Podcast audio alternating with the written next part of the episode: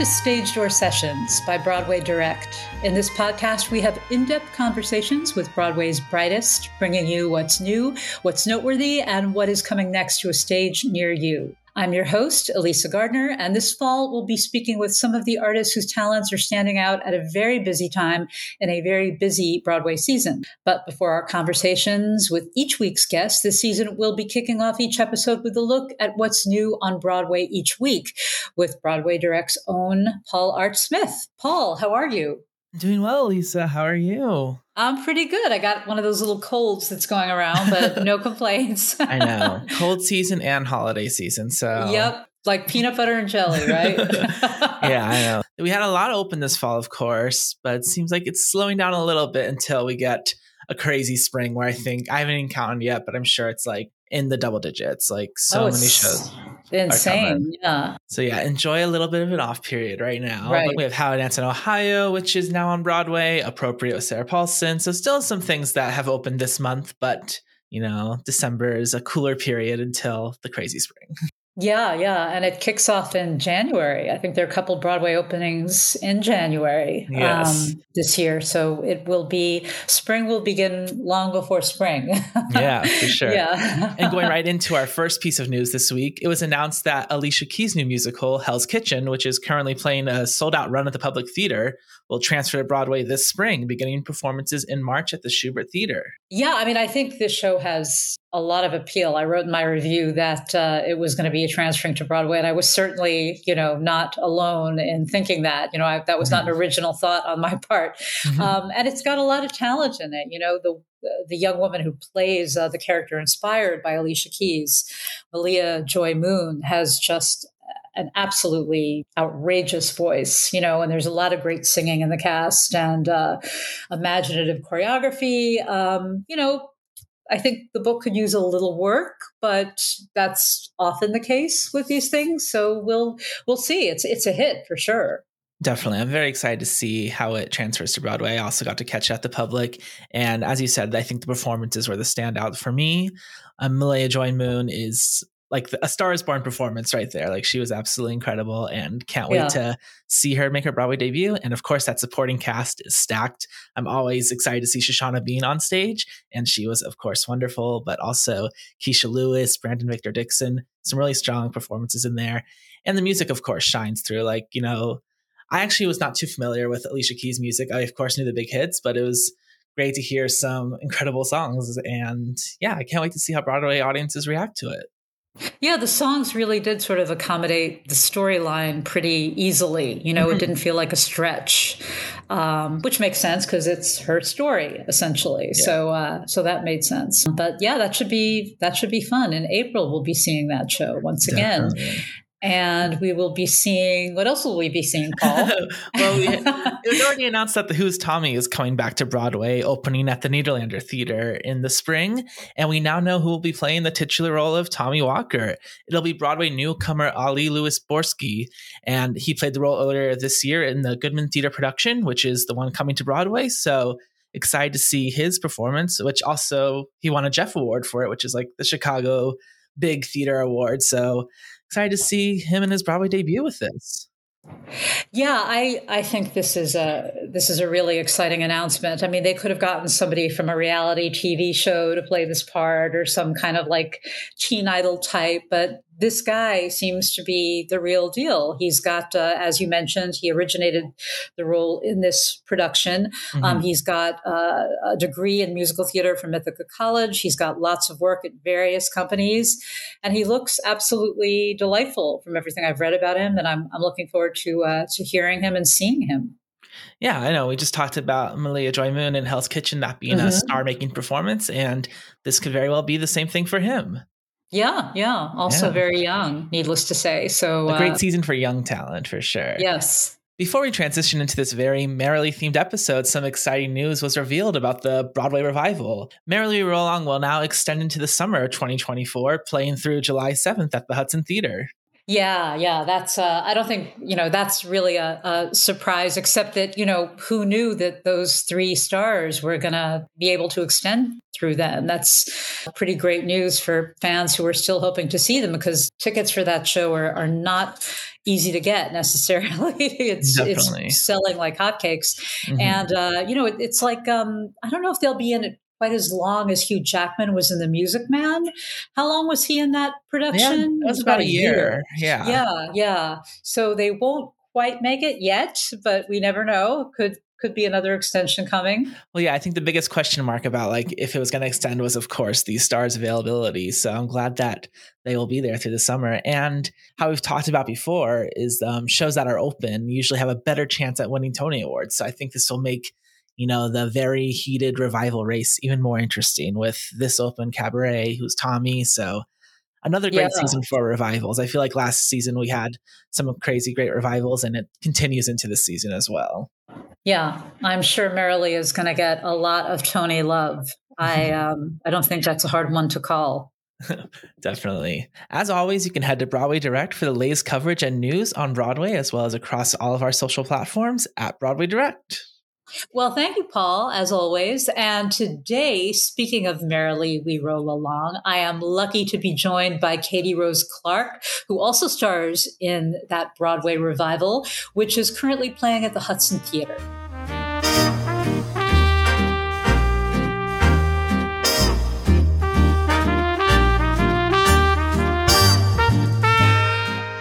Has a key role in this new production of the Stephen Sondheim George Furth musical, which is directed by Maria Friedman and stars Jonathan Groff, Daniel Radcliffe, and Lindsay Mendez. Now, as most theater fans know, Merrily is a musical with an absolutely sumptuous score, but a rather challenging book. But before we get into its somewhat checkered past, I would like to introduce Katie, who was not yet born when the show premiered back in 1981. is that right? Yeah. that actually probably, is correct. yeah, probably not even a twinkle in your parents' eye.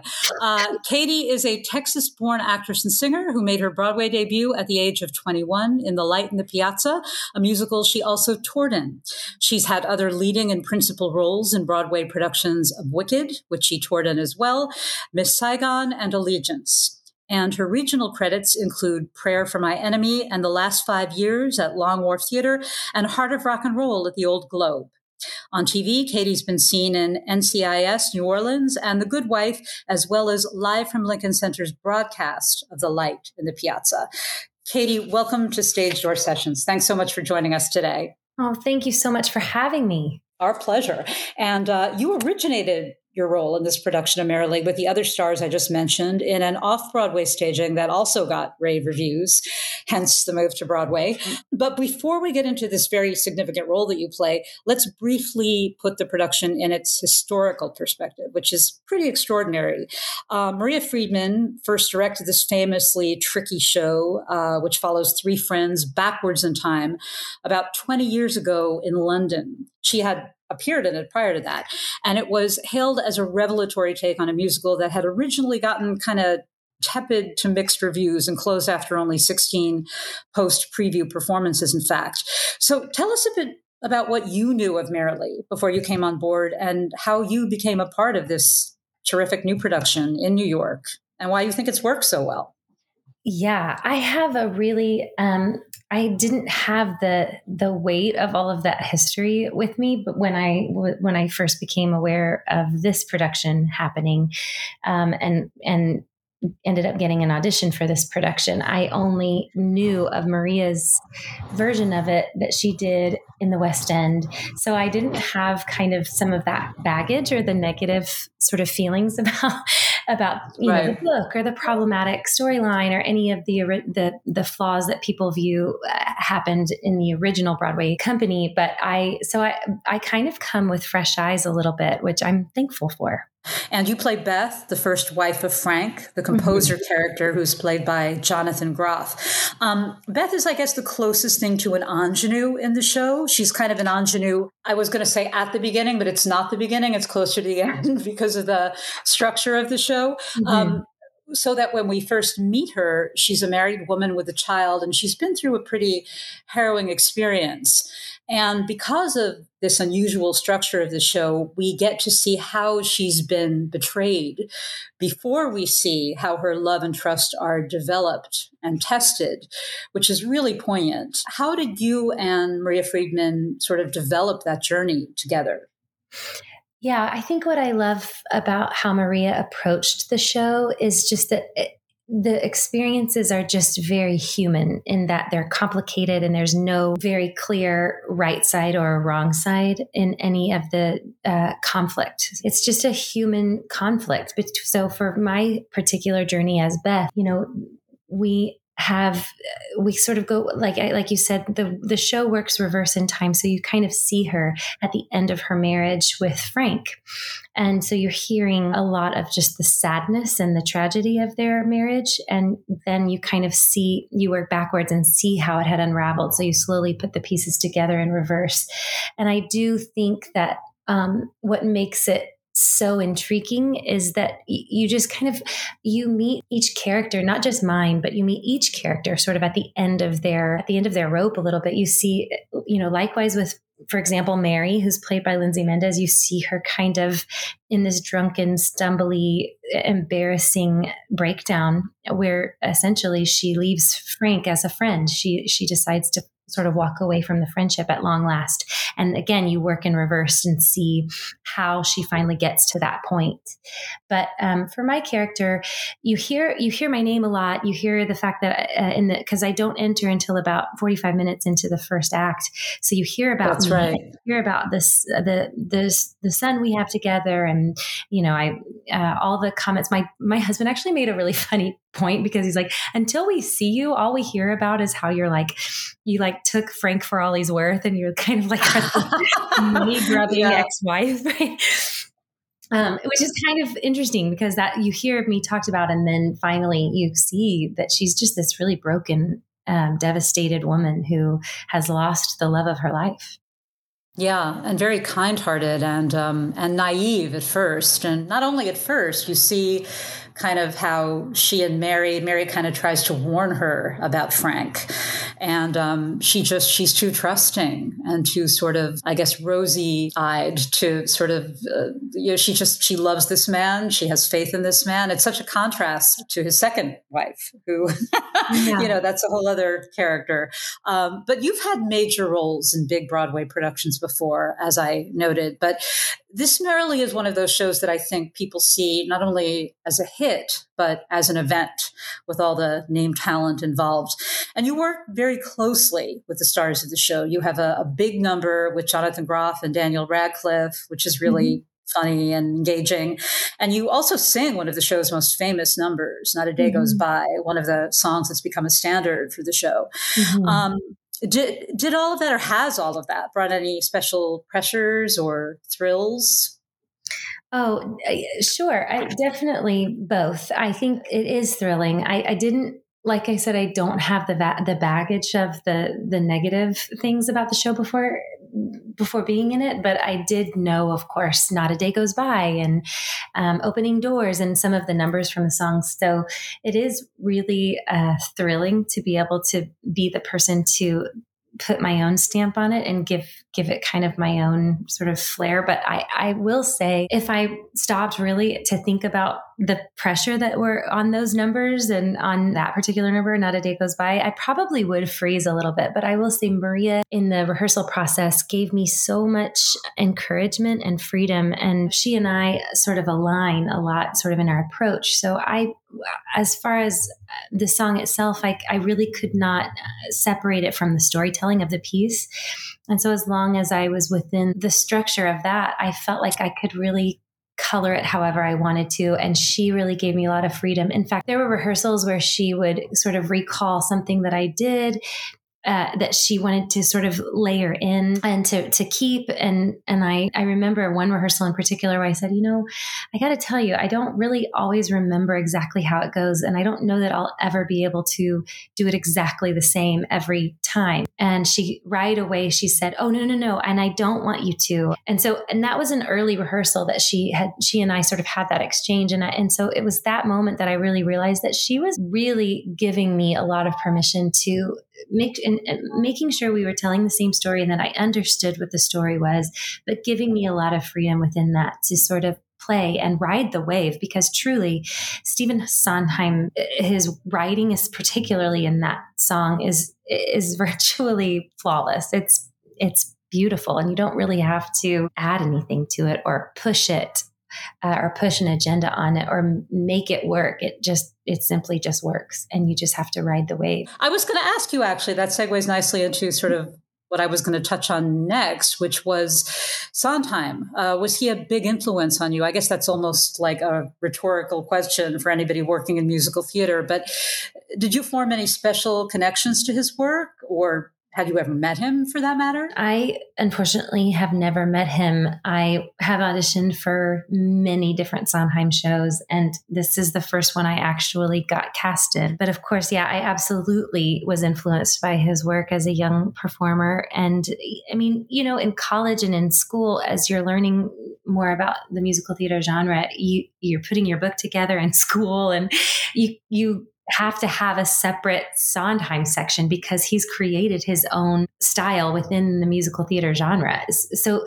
you can't not know about him or his style as a young performer learning about musical theater. So yeah, I absolutely knew um, knew of him. And then you know when I did Light in the Piazza, I I learned a lot about um, Adam Guettel's relationship with Sondheim and how he was influenced by him. And I think I feel a little bit by proxy because I sang Adam's music for all those months and for those contracts in that show uh, on Broadway and on tour, I feel like I got a real understanding of the complexity of music like that and the complexity of a composer like that. Um, so yeah, yeah. I'm, I'm, thankful for that groundwork that I got um, in, in those years. And I think also Adam Guettel is a genius in his own right, but I do know of his influence by Sondheim. Yeah, and you have certainly the Rodgers and Hammerstein connection there, with uh, mm-hmm. Richard Rodgers being his his grandpa, right. um, and Hammerstein being Sondheim's mentor. Right. Um, I mentioned that Beth is the closest thing to an ingenue in Merrily, and you've played your share of ingenues, which makes sense given your looks and your voice. But on Broadway, certainly that that's a compliment, by the way. Um, uh, um, and on Broadway, certainly, though they have not been just the conventional pretty girlfriend types. Uh, you played Glinda, I mentioned, one of the great comedic roles in Wicked and Piazza. You played Clara, whose mental development has been affected by a childhood accident. Mm-hmm. Um, have you sought out more challenges in your roles, more sort of complex characters? Oh, uh, absolutely. Um, but I, I wouldn't simplify the ingenue character either. I haven't really played very many. Good point. Good point. Yeah. Yeah, I, I haven't played a lot of classic theater ingenues in my career. And, and so I have played and mostly been cast in a lot of offbeat sort of, I guess, um, I guess ingenue types. Um, yeah. But yeah, as the older I get, I, I see that door starting to starting to close for me. oh, but now you're getting to the point where you can play, you know, the the really ripe roles, the roles Kelli O'Hara is playing. You know, you're talking about Adam Guettel. I could I could see uh, I could certainly see you in that role in Days of Wine and Roses. Um, that would be uh, that would be fabulous. Um, well, thank you. I do. I I I love aging. I'm not afraid of aging, and uh, certainly into the roles that are. Like you said, more complex and super uh, rich and exciting, because it is fun. As especially, I have you know, I'm a mother, and you know, I'm almost you know, whatever, however old, you know, it is fun to sort of explore sort of um, just other uh, you know, and and bring my own life experience into other types of roles. So yeah, I think that's all happening really naturally, and I I'm really thankful for it, and I'm not fearful of it. You know, I think I've I've gone through long long seasons without work and without booking anything and without actually getting jobs, but never because I wasn't trying or took time away or stepped away from the business. It's just kind of how my career has has progressed, and so I don't fear time uh, away from from working. But I what I really care about is working on the quality pieces and telling the stories that really resonate and change people. And and I get excited about the kinds of roles that I'm looking at, you know, in the next few years for that, you know, are more age appropriate for where I am now in my life. So yeah, I'm not fearful of that. But yes, and thank you for saying that. I saw Kelli in Days of Wine and Roses, and I gotta tell you, it was like a revelation just to like yeah. shout out that show and how incredible she is in that show. I I I really, I love, I love her work in it. Yeah, she's certainly a, a great uh, singer and actress, um, a real gem. Um, and a mom like yourself, like yeah. Beth. Uh, I believe your daughter was under a year old when you were working in Wicked on Broadway. Is that right? Yeah, that's right. I, I wow. went back to Wicked in 2019. Yeah, and she was actually it was the end of 2018, December of 2018. So she was about almost six months old when I went back Oh my gosh! And yeah, and it was a short contract. It, um, it was a it was about a four month contract. So yeah, it was a it was wild. I was breastfeeding. oh my! I was gonna. I didn't want to get too personal, but I, I oh, was oh, yeah, wondering no. about that. no, no, it's um, not not possible. Yeah. I'm an open book. um, how old is she now, if you don't mind my asking? Oh, yeah, no. So she now she's five and a half, oh, and wow. I have two more as well. So I have a five and a half year old, oh, wow. and three year old, and a eighteen month old. Wait, what? How do you juggle? How do you juggle that with uh, eight shows a week?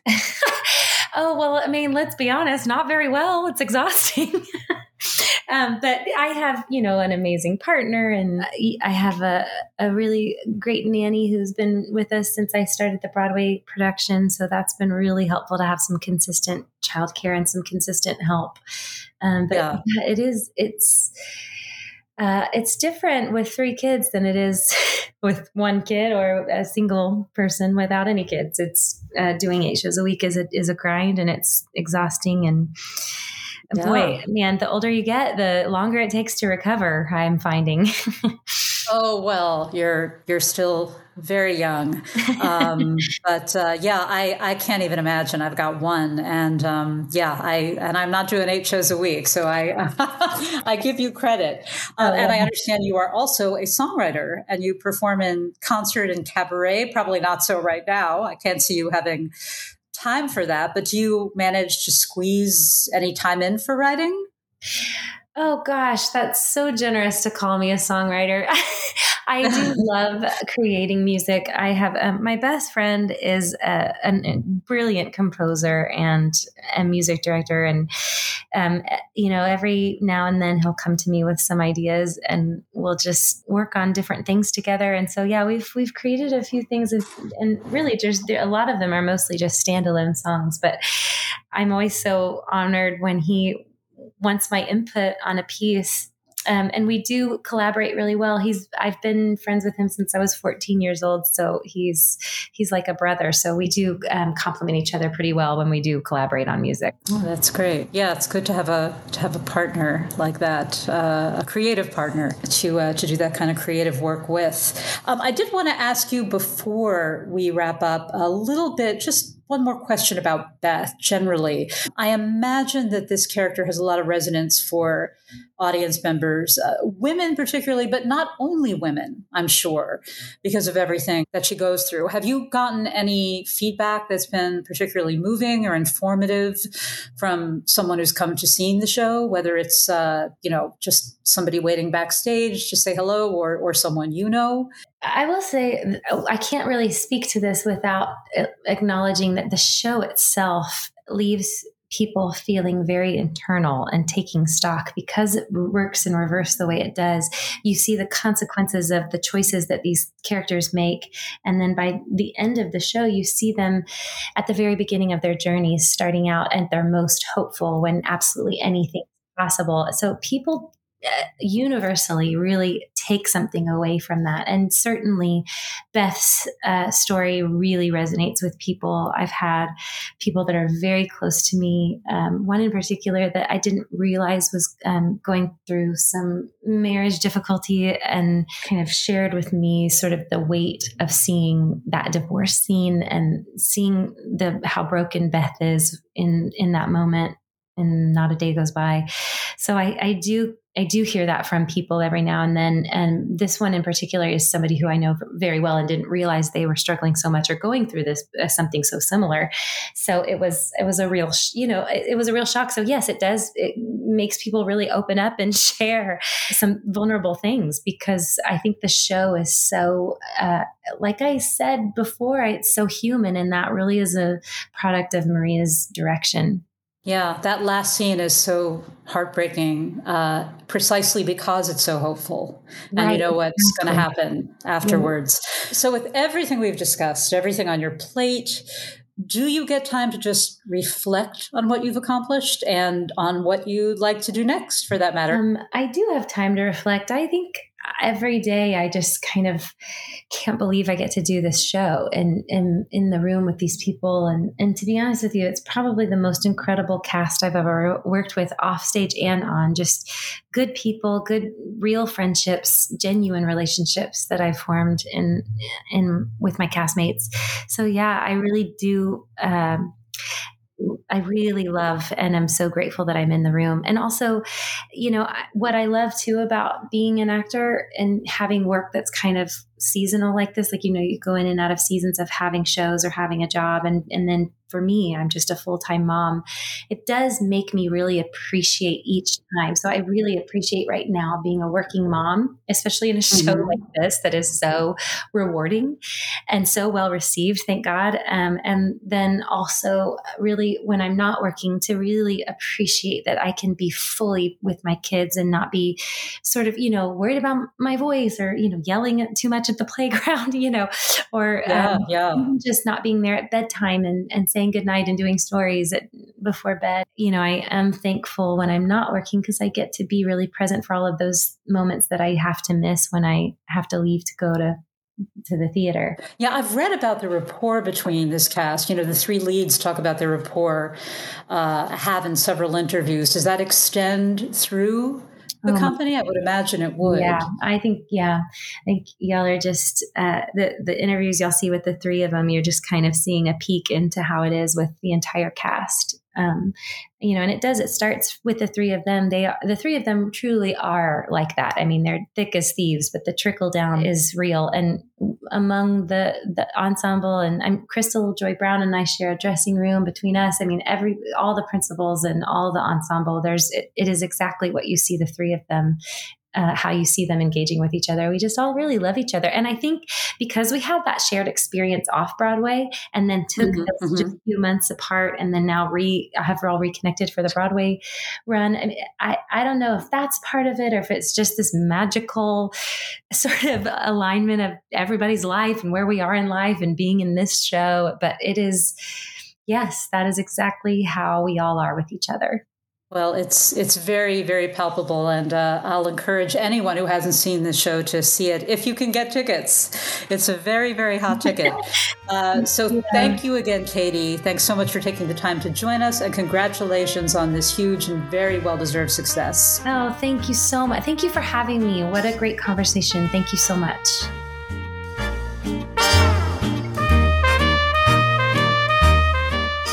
For all things Broadway and to find tickets to your next show, visit BroadwayDirect.com. And if you liked our show, please follow us on Apple Podcasts or wherever you listen.